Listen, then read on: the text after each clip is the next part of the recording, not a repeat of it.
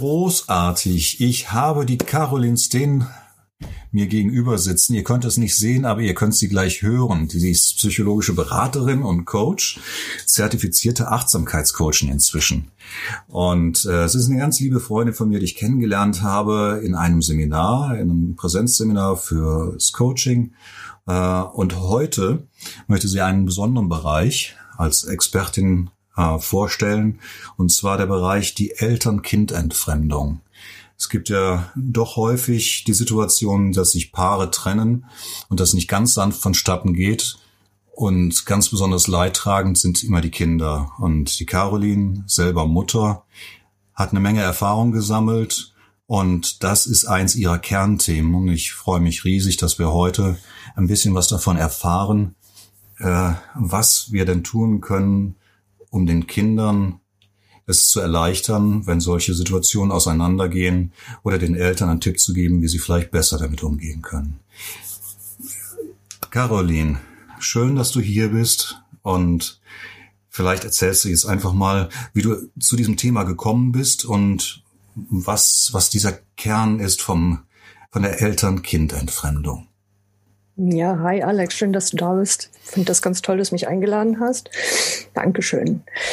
Ähm, Eltern-Kind-Entfremdung begleitet mich eigentlich mein Leben lang. Das heißt, ich bin tatsächlich selber eine erwachsene entfremdete, ein erwachsenes entfremdetes Kind. Ich komme aus einer Familie, die mhm. sich in den USA 70er Jahre ähm, getrennt hat und habe meinen Vater nach der Trennung meiner Eltern nur noch einige wenige Male gesehen in meinem Leben. Das hat mich also extremst geprägt. Ich wusste nicht, was mit mir passiert ist. Ich wusste auch nicht, was, ähm, was da die psychologischen Grundlagen sind und so. Also äh, war mir alles unklar. Das Einzige, was ich mitgekriegt habe, ist, dass, dass mir immer mein Leben lang schwer gefallen ist, mit Bindung zurechtzukommen. Und irgendwann, dank meiner ganzen Ausbildung und dank meines großen Interesses, muss man auch sagen, mhm. bin ich über ähm, Richard Gardner gestolpert, der in den 70er Jahren des vergangenen Jahrhunderts herausgefunden hat, dass in seiner Praxis immer mehr Kinder ähm, einen Elternteil aus total ungeklärten, rational nicht nachvollziehbaren Gründen komplett abgelehnt hat, nachdem die Eltern sich getrennt oder geschieden haben. Oh. Er hat dann angefangen, da eine systematische Suche zu machen und es dann auch hat mehrere weltweit anerkannte Standardbücher geschrieben, ist also eigentlich der Begründer der damals dieses Parental Alienation Syndrome. Ähm, es ist nicht in den äh, in deutschen ICD-10 gekommen. Es ist jetzt kein, kein anerkanntes Krankheitsbild, kann allerdings tatsächlich ähm, mit mehreren Querdiagnosen gestellt werden als äh, Erkrankung. Mhm. Psychologische schwere Dauerbelastung. Ne? Ähm, was passiert ist tatsächlich, dass ein Elternteil bewusst oder unbewusst ähm, das Kind als, ähm, als Verbündeten im Kampf, in der Auseinandersetzung gegen den anderen Elternteil auf seine Seite zieht. Das bedeutet, dass, äh, also das, äh, das klingt jetzt erstmal relativ normal. Ne? Die Folgen sind allerdings tatsächlich für das Kind sehr gravierend. Ähm, kann man sich auch vorstellen, ne? wenn, man, wenn man bedenkt, dass, dass man einen Elternteil, den man eigentlich vorher geliebt hat und den, zu dem man eine enge Bindung hatte, ähm, aus was für Gründen auch immer plötzlich ablehnen muss und an Haar, äh, oft an den Haaren herbeigezogene Gründe dafür finden muss, warum man das tut, das kann ja nicht gut gehen. Mhm. Was sind es denn äh, für Auswirkungen, die bei den Kindern entstehen? Also du sagtest eben von dir selber aus der Erfahrung, das ist äh, mhm. Bindungsprobleme. Was ja. gibt es sonst noch für Auswirkungen, die man bei den Kindern feststellen kann? Äh, eigentlich aus dem also Standard-Textbuch äh, heraus, dass alles, was man auch findet bei Kindern, die eine ungelöste ähm, äh, Verbindung mit einem Elternteil haben. Das heißt, es kann über schulische Probleme, frühe Sexualisierung, ähm, Drogenmissbrauch, Suizidalität, ähm, äh, Spielsucht oder Süchte generell. Also eigentlich alle, alle Folgen, die man gerne sieht, wenn eine symbiotische Verbindung nicht aufgelöst wurde zwischen Eltern und Kind. Okay, äh, und wahrscheinlich hat der ein oder andere das noch gar nicht bei sich selber erkannt, den Zusammenhang, ne? warum Vermutlich. solche Probleme im Leben da sind, dass es tatsächlich mit dieser Eltern-Kind-Entfremdung zu tun haben kann. Richtig. Das heißt, äh, also ein Elternteil äh, spricht dann schlecht über das andere Elternteil, um eine Koalition mit dem Kind äh, zu verstärken oder wie funktioniert das? Ähm, es gibt bewusst, also es gibt tatsächlich, ich, ich gehe davon, also ähm, es wird ganz oft unterstellt, dass es eine bewusste, äh, eine bewusste Reaktion des entfremdenden Elternteils sei, also eine narzisstische Persönlichkeitsstörung, mhm. die ähm, den, die narzisstische Kränkung auf das Kind überträgt. Das heißt, ich, wenn, wenn mein Ex-Partner mich ablehnt, dann lehnt mein Ex-Partner auch mein Kind ab. Ah, ja. Ich sehe in den allerseltensten Fällen, dass das tatsächlich eine bewusste Reaktion ist oder ein bewusstes Handeln. Ähm, oft ist, äh, ist es ein unbewusstes Handeln und mit großer Schuld und Scham verbunden, des, also auf Seiten des entfremdenden Elternteils. Und die sind sich dessen auch gar nicht bewusst, ganz oft, dass sie es tun. Das sind oft nicht, äh, nicht so sehr, also also doch, es sind gerne auch Aussagen im Sinne von, guck mal, wie blöde dein Vater ist oder was der da wieder getan hat. Oder deine Mutter ist halt einfach eine dumme Schlampe, auch gerne, ne? also immer auch mit Schimpfworten. Mhm. Ähm, es äh, reicht aber tatsächlich, gerade bei kleineren Kindern, ähm, die innere Haltung. Das heißt, Kinder spüren im Schlaf durch die Wand, wenn ein Elternteil ähm, gekränkt ist davon, dass das Kind gerne beim anderen Elternteil war. Okay. Ähm, das ist ein Schulterzucken, ein sich abwenden, ein sich zurückziehen. Wenn das nicht geklärt ist zwischen Elternteil und Kind, kann es durchaus sein, dass das Kind sich schuldig fühlt und ähm, und sich äh, in Allianz oder Koalition mit einem Elternteil begibt und tröstet. Also mhm. tatsächlich in die Elternrolle eintritt und sich für das Wohl und äh, oder das Wohlergehen eines Elternteils verantwortlich fühlt.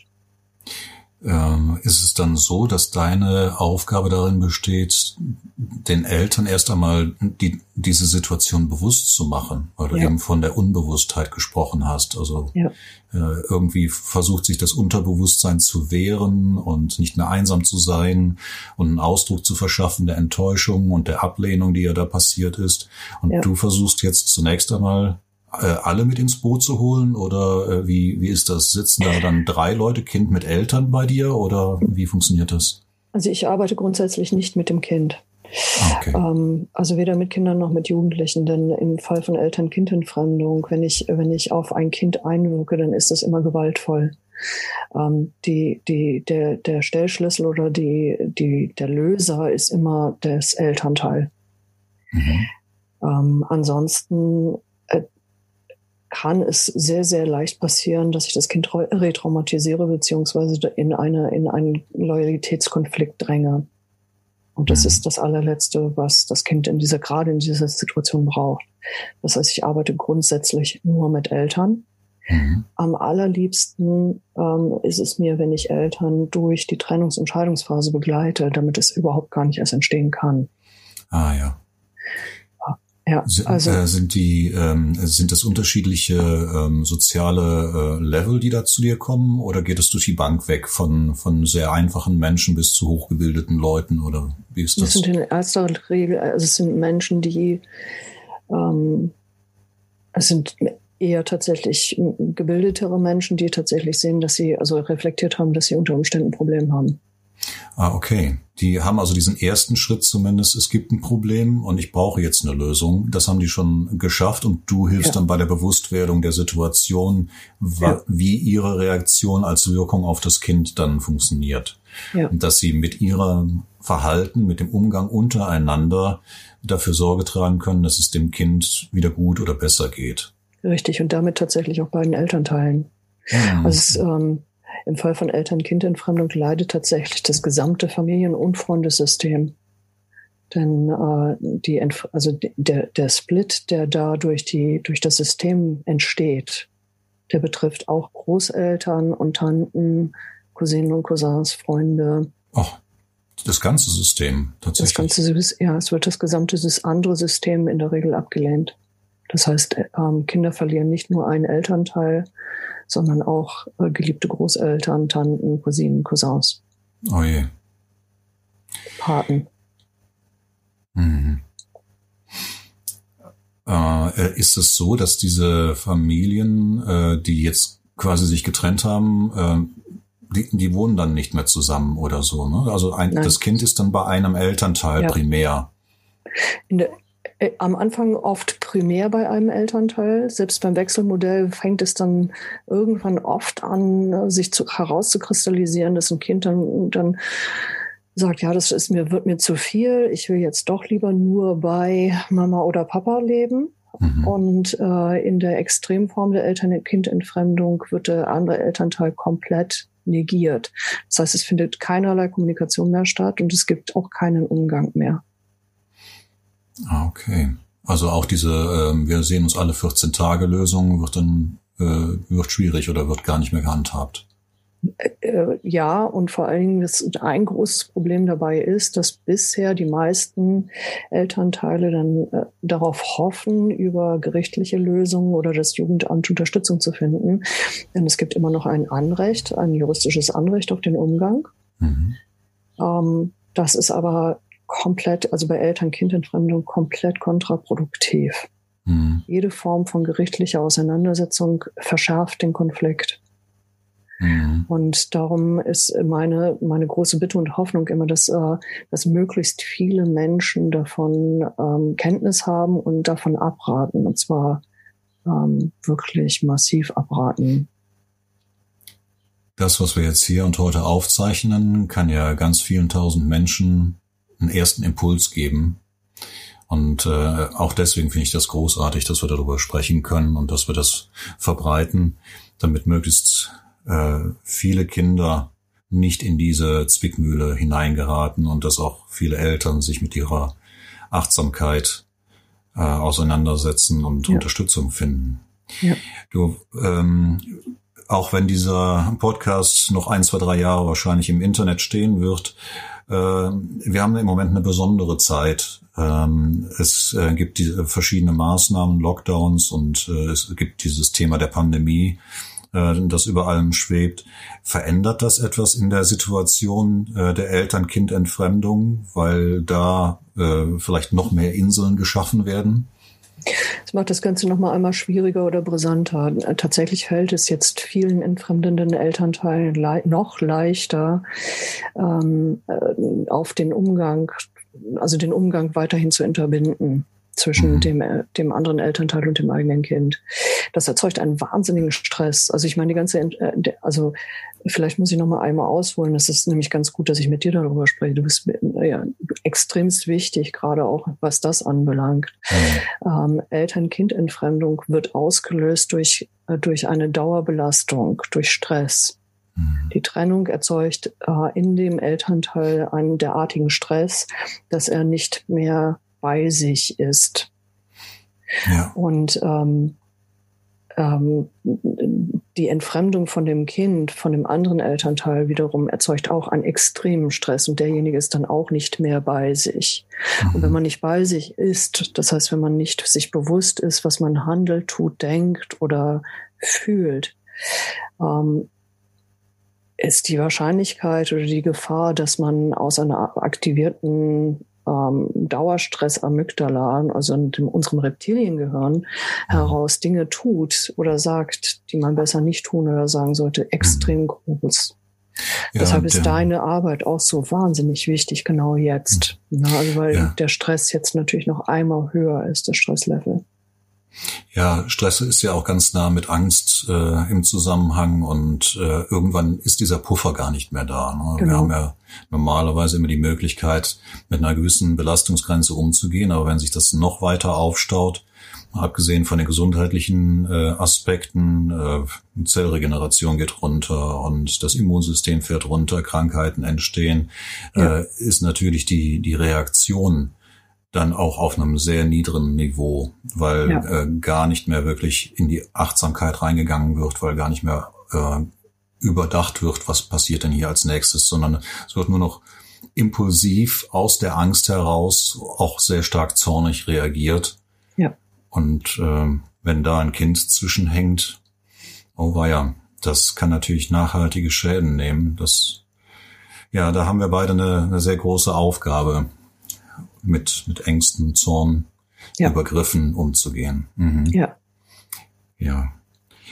Ähm, gibt es denn einen typischen Rat oder irgendetwas, was du jetzt dem Kontext gerne Eltern mitgeben möchtest, die äh, dabei sind, sich zu trennen und wo Kinder mit im Spiel sind? Was, was kannst du denen für einen Rat geben?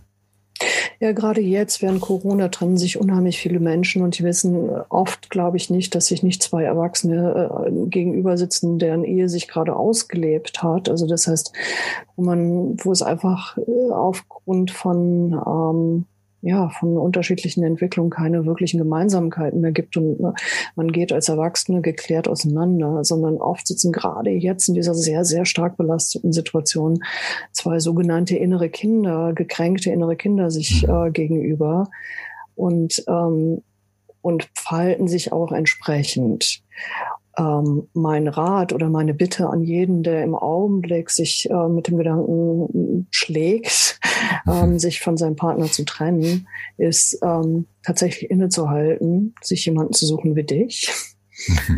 Okay. Ähm, äh, tatsächlich in die Achtsamkeit zu gehen, also wirklich bei sich selber anzukommen, zu versuchen, das Stresslevel so weit runterzufahren, dass man wieder atmen und klar denken kann und ähm, sich dann zu besinnen, was man denn eigentlich für einen, also was der Sinn und der Wert des eigenen Lebens ist. Und da aus der etwas ruhigeren, geklärteren Haltung heraus sich zu überlegen, ob es nicht tatsächlich, ähm, ob das Gras auf der anderen Seite des Zaunes wirklich grüner ist. Mhm. Ja, oft ist es das eben nicht, sondern nur in der Vorstellung. Ja die Projektion nach vorne, dass irgendetwas da drüben besser ist oder in der Zukunft und die Nicht-Akzeptanz des Augenblicks. Auch ja. in dem Moment einfach mal spüren, dass das der einzig reale Moment ist und den zu akzeptieren, wie die Dinge sind und einfach mal zu schauen, okay, ich befinde mich jetzt gerade eben in dieser sehr ängstlichen kindlichen Position und nicht in meinem erwachsenen Ich. Ja. Das ist ein super toller Ratschlag und ich hoffe, der ein oder andere nimmt ihn sich zu Herzen. Wir werden äh, in dem Podcast-Text deine Internetseite verlinken, damit alle, die sich etwas weiter informieren wollen oder gerne eine Sitzung mit dir buchen wollen, äh, sich da informieren und dich kontaktieren können. Äh, Caroline, ich danke dir ganz herzlich für dieses wundervolle Gespräch und äh, hoffe, dass wir einigen Menschen in dieser Welt einen kleinen Impuls haben geben können, dass das Leben noch lebenswerter wird, dass die Kinder nicht zu sehr Schaden leiden und ganz besonders in der aktuellen Krise, ähm, dass da nicht zu viel zu Bruch geht. Super. Ganz herzlichen ich, Dank, Caroline. Ich danke dir. Es hat wirklich Spaß gemacht. Vielen Dank.